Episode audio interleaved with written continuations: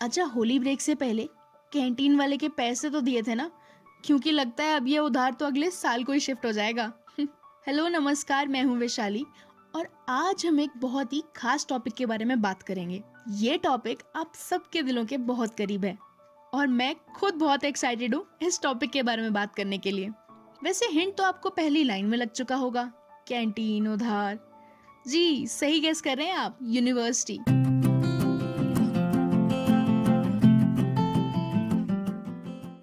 आज हम बात करेंगे यूनिवर्सिटी के सुनहरे पल के बारे में जिस पे कोरोना ने जरा सा पर्दा डाल दिया है। तो मेरे टॉपिक का नाम है remembering university days during quarantine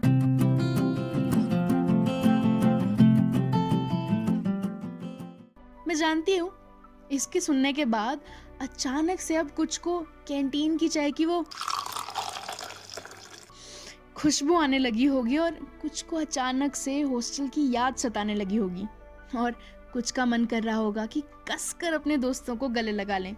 बिल्कुल सोचिए ऐसा। हक है आपका? कोरोना के कहर से जो क्वारंटाइन हुए हैं, हाल तो अब ऐसा हो गया है, मानो एक हँसते खेलते बच्चे से अचानक उसका खिलौना छीन लिया हो। बस यूनिवर्सिटी स्टूडेंट्स का भी कुछ ऐसा ही हाल है। कहाँ प्लान्स बनाए थे कि होली ब्रेक के बाद एक और ब्रेक पर जाएँगे? पर किसे पता था कि ये ब्रेक इतना लंबा हो जाएगा? और जैसे जैसे लॉकडाउन बढ़ता गया उतनी उतनी यूनिवर्सिटी की याद सताने लगी। वो दिन भी क्या दिन थे?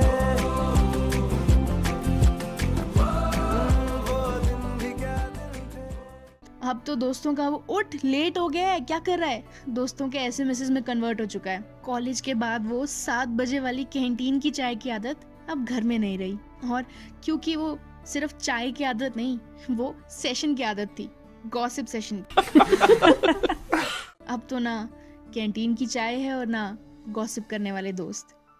हाँ माँ के हाथ के चाय का कोई मुकाबला नहीं, लेकिन चाय को कोसते कोसते चार कप पी जाना, वो भी दोस्तों से बातें करते हुए, अब ऐसा कुछ नहीं है।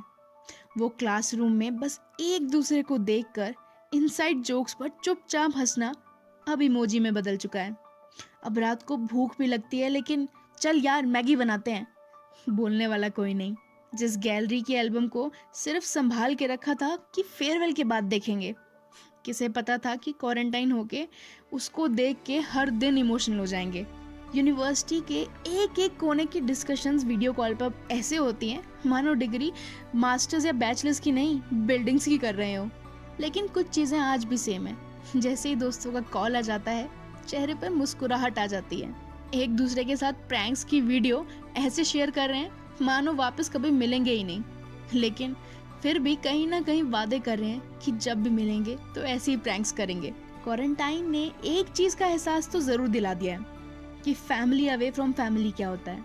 मस्ती मज़ाक में एक ऐसा खजाना बना लिया है, जिसकी कीमत अब मालूम हो रही है। लेकिन अब अचानक से किसी ने उस खजाने की चाबी छीन ली है।